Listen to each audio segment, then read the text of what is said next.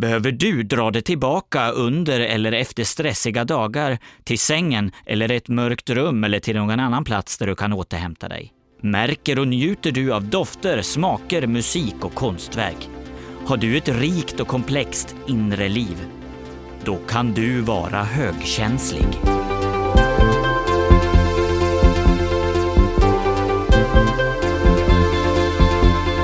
Du lyssnar på HSP-podden med Leveby och Klar.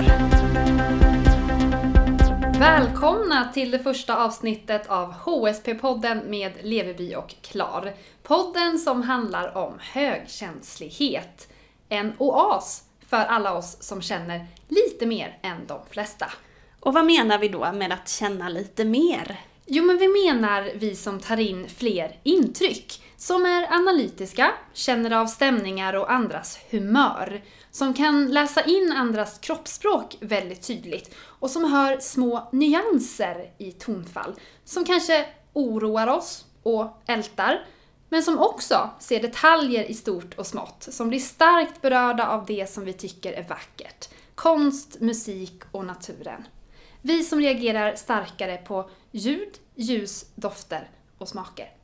Vi tar helt enkelt in allt, ofiltrerat. De som har ett känsligare nervsystem än de allra flesta andra helt enkelt och därmed betraktas som högkänsliga personer, HSP. Elaine Aron är forskaren som har myntat begreppet. Hon menar att 20%, tillräckligt många för att personlighetsdraget ska betraktas som normalt, är HSP. Och det är lika vanligt bland kvinnor som bland män. Vi som gör podden heter Ida Leveby och Matilda Klar. Vi är två journalister som bor och jobbar i Stockholm och nu äntligen startar vi HSP-podden med Leveby och Klar. Som idag ska handla om vad det innebär att vara högkänslig på ett ganska personligt sätt. Vi funderade lite på hur vi skulle göra det här första avsnittet och tänkte varför inte göra det som vi är bäst på? Och eftersom det här är Idas känsloresa som har inspirerat oss till att starta podden så tänkte jag att eh, jag intervjuar dig Ida. Eh, jag ställer frågorna och du berättar om hur det känns att vara HSP. Vad säger du om det? Ja, men vi får se hur det går. Jag är ju van vid att själv ställa frågorna. Men fråga på Matilda så ska jag göra mitt bästa för att svara. Och kanske kan ni som lyssnar känna igen er.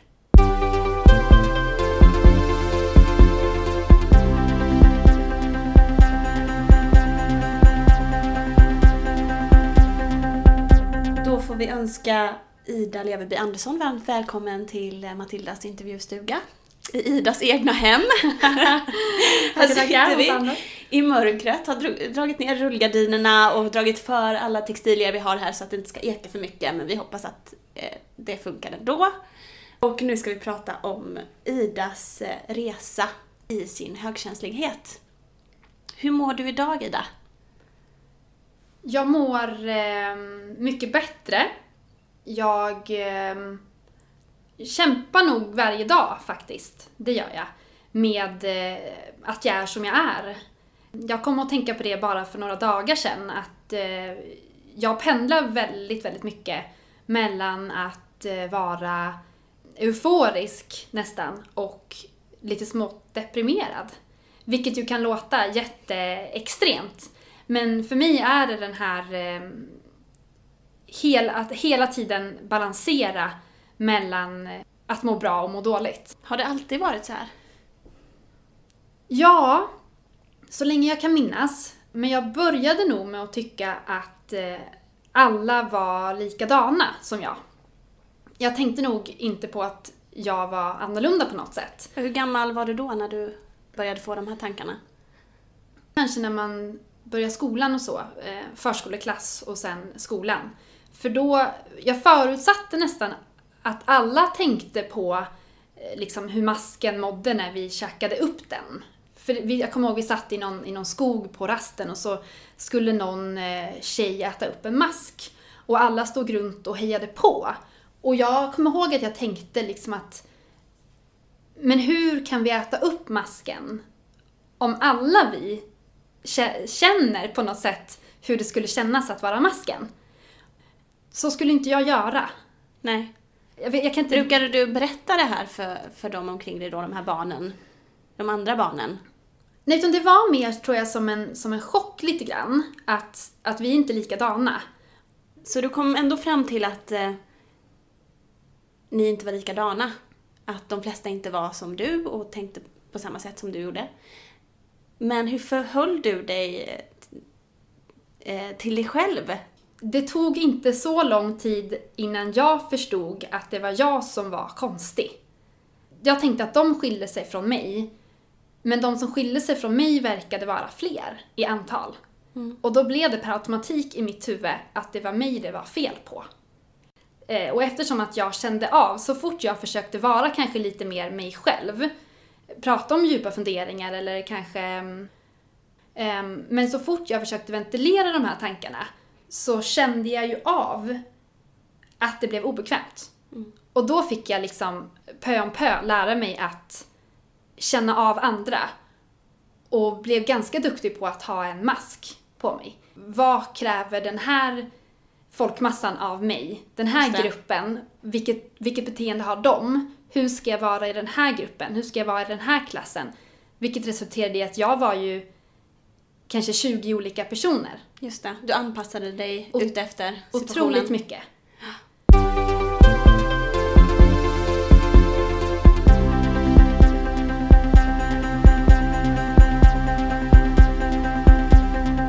Vi började ju intervjun i nutid, hur du, hur du mår idag. Och du sa att du mår mycket bättre idag än vad du gjorde förut. Och när kom den vändningen? Jag har ju fått höra mycket att jag är känslig. Och jag har alltid tagit det som ett, som något dåligt. Mm. Eftersom att känslig för mig är ju, åh gud vad känslig du är. Det blir ju igen att peka ut så här, gud vad du är konstig. Så jag har alltid tänkt att det här ordet känslig, det vill jag inte veta av. Det är bara dåligt att vara känslig. Och sen tror jag att jag av en slump såg en eh, affisch för eh, en föreläsning om högkänslighet. Okay. Och gick på den föreläsningen. Och där var det som att eh, komma hem. Och det var jättetufft. Alltså det var så mycket skratt och sådär. Men liksom ja, nu blir jag lite tårögd, i alla dessa år så har jag gått runt och trott att det är fel på mig. Och så liksom finns det ett helt hav av människor som är precis som jag. Och det var ju fantastiskt. Jag kommer ihåg att jag stod och det var fikapaus så stod jag och tjuvlyssnade. Jag, jag hör ju väldigt bra. Jag hör andra samtal liksom eh, simultant som mina egna tankar och, och, jag kan stå i ett eget samtal och fortfarande höra andra samtal. Då hörde jag några som stod och småpratade om deras uppväxt och deras eh, problem som de hade haft. Och det var exakt samma sak som, som jag. Och så hörde jag lite längre bak så var det några som stod och pratade om, om vänskapsrelationer och hur det här hade påverkat det. Och liksom till vänster om mig så stod det någon och pratade om kärleksrelationer och hur det hade påverkat. Och lite längre bakom så stod det någon och pratade om liksom vad de behövde göra när de ville hämta kraft och energi. Och det var som att överallt så var det som att höra berättelser om mig själv.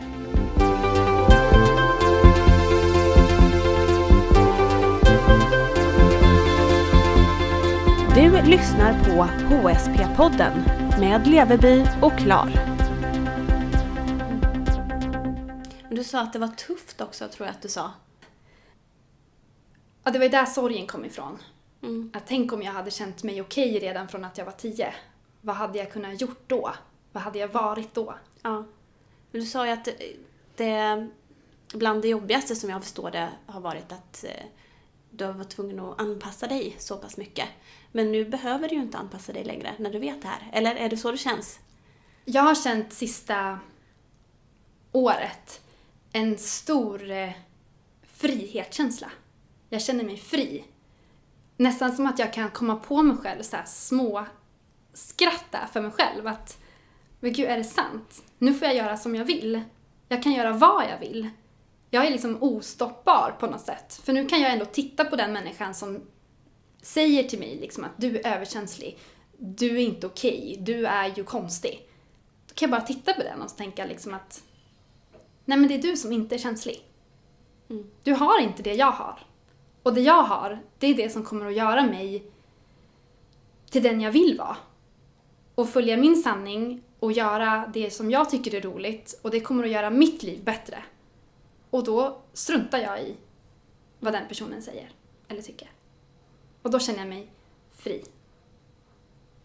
Vad var det du kände igen dig i för någonting när du gick på den här föreläsningen eller när du läste på mer mm. om högkänslighet? Ja, men det var såna här sjuka grejer. Som sådär att jag har alltid, så fort jag kommer innanför dörren, så har jag liksom behövt kasta av mig allting som har liksom satt, som har suttit åt. Jag tycker om att vara fin på jobbet och sådär. Liksom. Och att vara fin är ju ofta lite obekvämt. Mm. Och då så fort jag har kommit hem så har jag liksom kastat av mig bygel-bhn och liksom alla smycken och alla skavande lappar och allt jobbigt måste bara bort.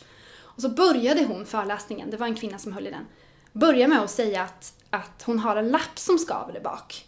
Och hon är lite irriterad idag. För att hon har den där lappen och hon har inte hunnit klippa bort den. Och så skrattar alla. Och då kände jag det som att så här, men gud. Det är såna här jättekonstiga saker att känna igen sig i med någon annan. Men att jag liksom hela livet gått och stört mig på de här lapparna. Och så har jag tänkt att ja, men om alla skulle störa sig, då skulle de ju inte sitta där. Så jag tänkte också att ja, men det är väl bara någon egenhet jag har som ingen annan har, för att alla har ju olika saker de stör sig på. Så hamnade jag i ett helt rum fullt av människor som skrattar när hon säger, hon sa till och med att åh oh, gud, jag vill inte ha bh på mig, det är så jobbigt.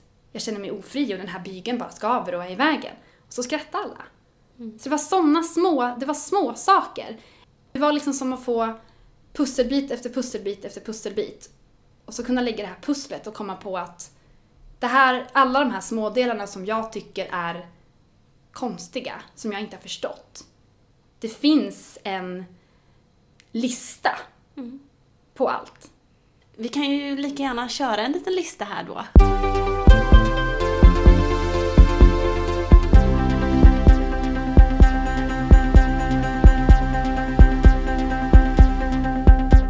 Du lätt överväldigad av starka ljus, stark lukt, grova tyger eller sirener i närheten? Blir du stressad när du har för mycket att göra på kort tid? Undviker du våldsamma filmer och tv-program? Behöver du dra dig tillbaka under eller efter stressiga dagar till sängen eller till ett mörkt rum eller till någon annan plats där du kan återhämta dig? Prioriterar du planera ditt liv för att undvika överväldigande situationer? Märker och njuter du av dofter, smaker, musik och konstverk? Har du ett rikt och komplext inre liv? När du var barn, ansåg dina föräldrar eller lärare att du var känslig eller blyg? Då kan du vara högkänslig.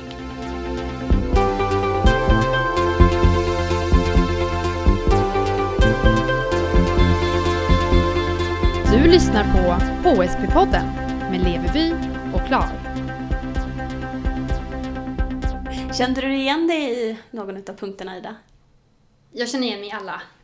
Vilka situationer skulle du säga idag att du särskilt märker av att du är hög, högkänslig eh, jämfört med de allra flesta andra? Jag kan ju komma in i ett, i ett rum, på jobbet till exempel, och känna av hur folk mår och om det ligger något i luften. Jag kan känna av om det har varit något. Om det är något bråk eller någon irritation. Och jag är ofta den som kanske tar den personen lite åt sidan då och frågar hur det är. Och jag kan... Ehm, och det tänkte jag också att alla kunde förut. Att alla kände samma. Men det tror jag inte. Jag tror inte att alla känner det. Eh, idag kan jag använda det på ett annat sätt. Idag kan jag istället för att gå in i en situation, på jobbet kanske, där det ju ändå är naturligt mycket människor. Istället för att gå in i det som jag hade gjort innan, att här är det någonting, nu ska det lösas, nu måste jag liksom på något sätt, eh, på något sätt släta över det eller fråga, så kan jag idag snarare undvika den situationen. Nu är det någonting där, jag mm. känner någonting här, då kan jag gå och ta lite vatten så länge. Det där är inte mitt. Men då kommer vi in på lite hur du har förändrat ditt liv och hur du beter dig och tänker om dig själv sen du har fått reda på att du är högkänslig. Vad är det du har gjort sen dess? Ja, jag har förändrat massor. Massor. Först, till, alltså för det första så känner jag att jag är okej. Okay. Och det har jag inte känt någonsin i mitt liv. Mm. Jag är okej okay och jag behöver inte ändra på mig själv. Jag ska snarare acceptera mig själv och lära känna mig själv ännu mer. Jag tror nu att jag har hittat ganska så bra på vägen, men jag tror också att det här skulle kunna bli mycket, mycket, mycket bättre. Jag skulle aldrig falla mig in och åka in till, eh, till Stockholm city liksom en, en eh, lördag i rusningstid. Aldrig. För att jag blir bara jag blir alldeles överväldigad av all information, jag blir överväldigad av känslor, jag hör vad alla säger på tunnelbanan. Eh, eller till exempel, jag skulle aldrig eh, åka i närheten av där jag vet att det finns eh, fotbollssupportrar som skriker eller dricker öl eller eh, då, då blir jag rädd. Jag får något så här flyktbeteende nästan. Jag beger mig inte till liksom de här folkfulla platserna. Jag skulle aldrig åka på festival. Jag tar med mig öronproppar alltid om jag ska någonstans. Jag ser alltid till att vila innan jag ska göra något som jag tycker är ansträngande. Och jag skulle säga det viktigaste är att jag tar inte åt mig av allting personligt längre. Nu pratar du väldigt mycket om vad du inte gör och vad du låter bli att tänka på och inte gå, alltså vad du undviker att gå in i och så. Men vad gör du mer av? Jag skapar mer. Sånt jag tycker är roligt jag har fler intressen som jag utvecklar, som jag odlar. Och sen kom jag på att det är det tror jag som gör att jag kommer att ja, faktiskt överleva det här livet och leva med, med nöje. För det är det jag tycker är roligt. Och när jag väl sätter mig och skriver eller målar eller bygger någonting eller kommer på någon lösning på någonting så kommer det snabbt. Och det kommer mycket det är som att jag har liksom en aldrig sinande källa av idéer och projekt och saker som jag vill göra och som jag tycker är roligt. Och då vet jag efter en, efter en jobbig dag, då gör jag lite mer av det. Och då balanseras den här, den här jobbiga ältandet eller oron eller ångesten, då balanseras den av det här jag tycker är roligt. Och jag försöker välja mitt umgänge mer nu istället för att försöka passa in i den där gruppen som jag inte är som, så väljer jag bort det. Och så är jag med de som jag känner mig lite mer hemma med. Så jag väljer mer nu vilka jag vill umgås med, eh, vilka situationer jag vill vara i, vad jag vill göra. Mer på ett sätt som passar mig bättre.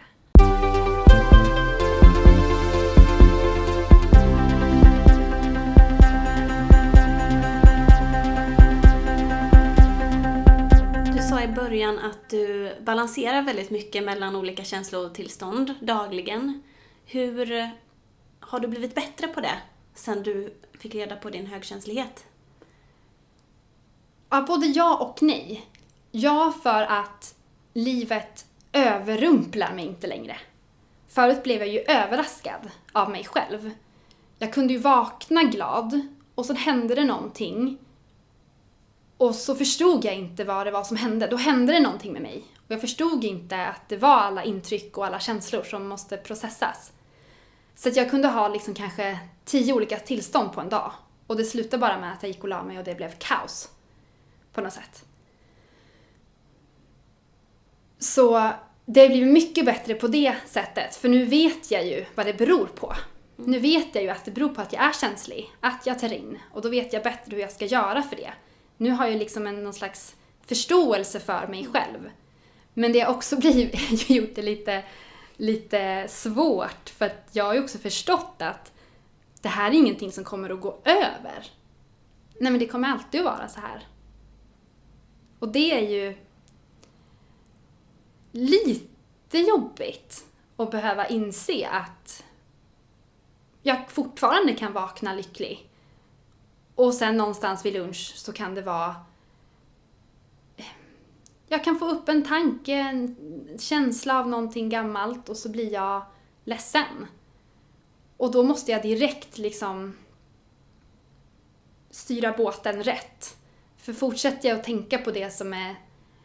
För jag kan ju i mitt, i min, i mitt personlighetsdrag så ingår det ju att jag kan snöa in mig på saker. Jag kommer inte ur ett resonemang. Jag kan hålla på med ett och samma resonemang i, liksom, i all evighet känns det som. Och det, går, det blir oftast bara en nedåtgående spiral. Och nu när jag vet om att det är så jag fungerar så kan jag ju bryta det.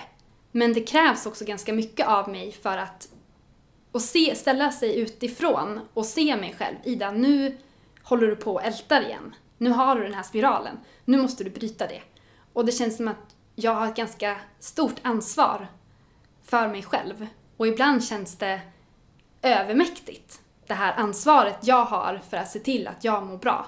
När det är så mycket som kan liksom få mig att trilla över till andra sidan. Mm. Så på så sätt känns det lite jobbigt. Men jag hoppas ju att den här insikten ska göra det bara bättre och bättre och bättre. Vad skulle du vilja säga till andra högkänsliga som precis har fått insikt om sig själva och sin högkänslighet? Grattis! alltså på riktigt, det är, jag skulle, det, är det, det låter ju jättemärkligt kanske men det är det bästa som har hänt mig. Att jag har fått reda på att, att det inte är något fel på mig. Att det är så här. Det är till och med som det ska vara. Så jag skulle säga liksom, välkommen in i klubben, nu börjar ditt liv. Tack så jättemycket för intervjun Ida. Tack.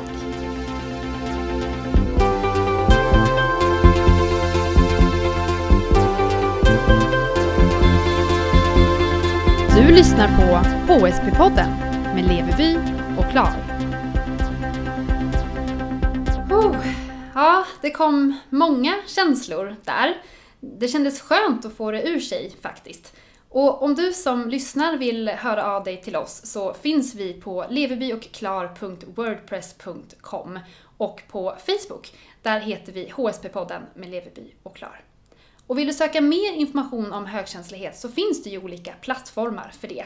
Föreningen för högkänsliga, SFH, finns över nästan hela landet och de anordnar träffar. Och i nästa avsnitt så hör ni mer från engagerade i föreningen.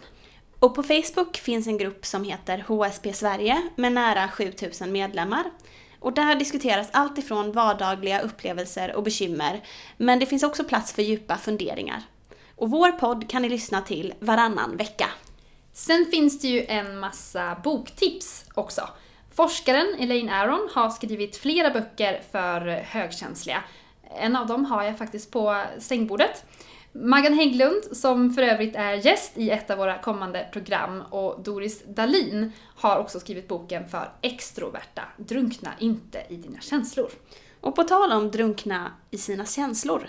Den boken är ju skriven av så kallade starksköringar, mer extroverta högkänsliga. Men det är inte alla högkänsliga som är så, Vaida. Nej, vi har ju konstaterat nu att högkänslighet handlar om att ha ett känsligare nervsystem än 80% av befolkningen. Men det betyder inte att alla högkänsliga är likadana. En högkänslig person kan vara introvert, extrovert eller ambivert, en blandning av de båda.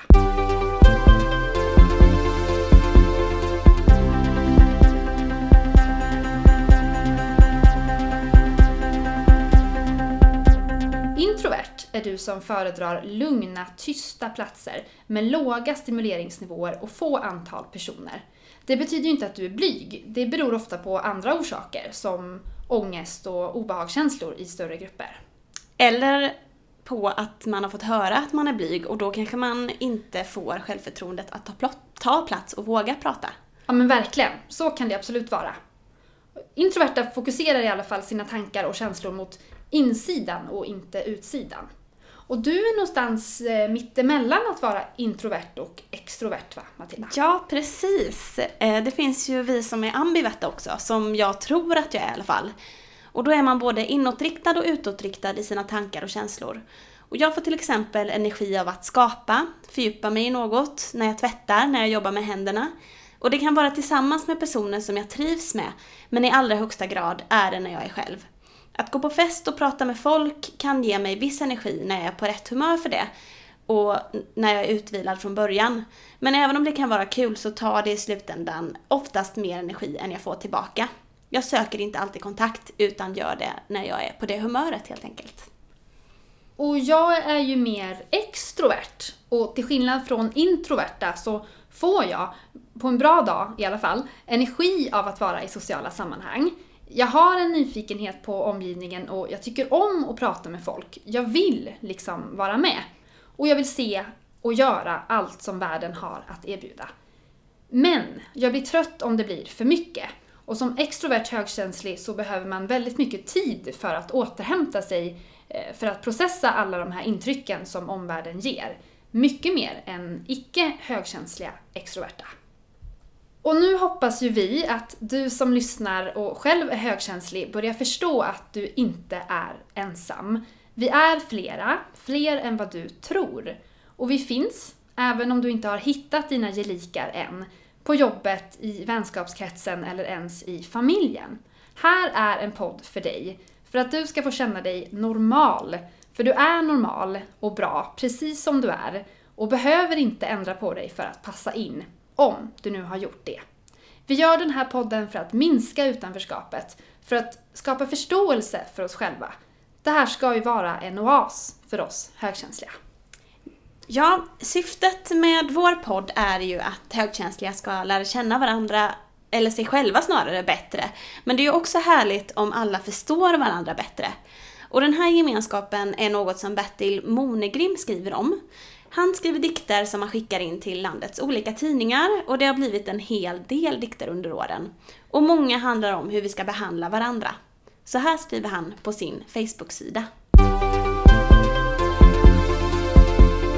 Veckans Bertil.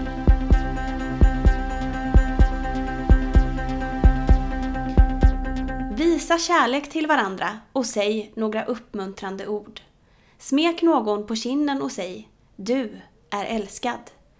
Le mot någon på stan, eller bussen eller på tåget. Vi ska ha en värld som är full av gemenskap och det där leendet ska alltid finnas. Och krama någon så att det känns ända in i hjärtat.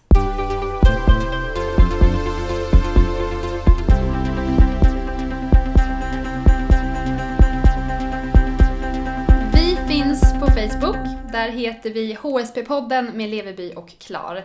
På vår hemsida levebyochklar.wordpress.com hittar du länkar till självtester, läsvärt om högkänslighet, vår podd såklart, men också extra material med våra kommande gäster. Ja, för vi kommer ju ha gäster som kommer hit och gästar oss. Och podden hittar du där poddar finns. Vi hörs om två veckor igen. Tack för att du har lyssnat. Hej då! Hej då! I nästa avsnitt träffar vi Tina Jönsson som åker land och rike runt och föreläser om HSP. Vi träffar också Nina och Henrik som berättar om sina HSP-resor. För två år sedan då höll jag nog på mycket med det här med att försöka passa in, försöka vara som alla andra, försöka förstå vad som var fel på mig och hur jag skulle bli bättre och sådär. Nu för tiden så är det mer att jag, jag inser att okej, okay, det är så här jag är och det är okej. Okay. Och att det finns andra som är precis som jag. Och att det, liksom, det, det är inget jag ska göra åt eller något jag ska kämpa emot utan jag ska bara inse att det är så här jag är och det, det är tillåtet att vara det.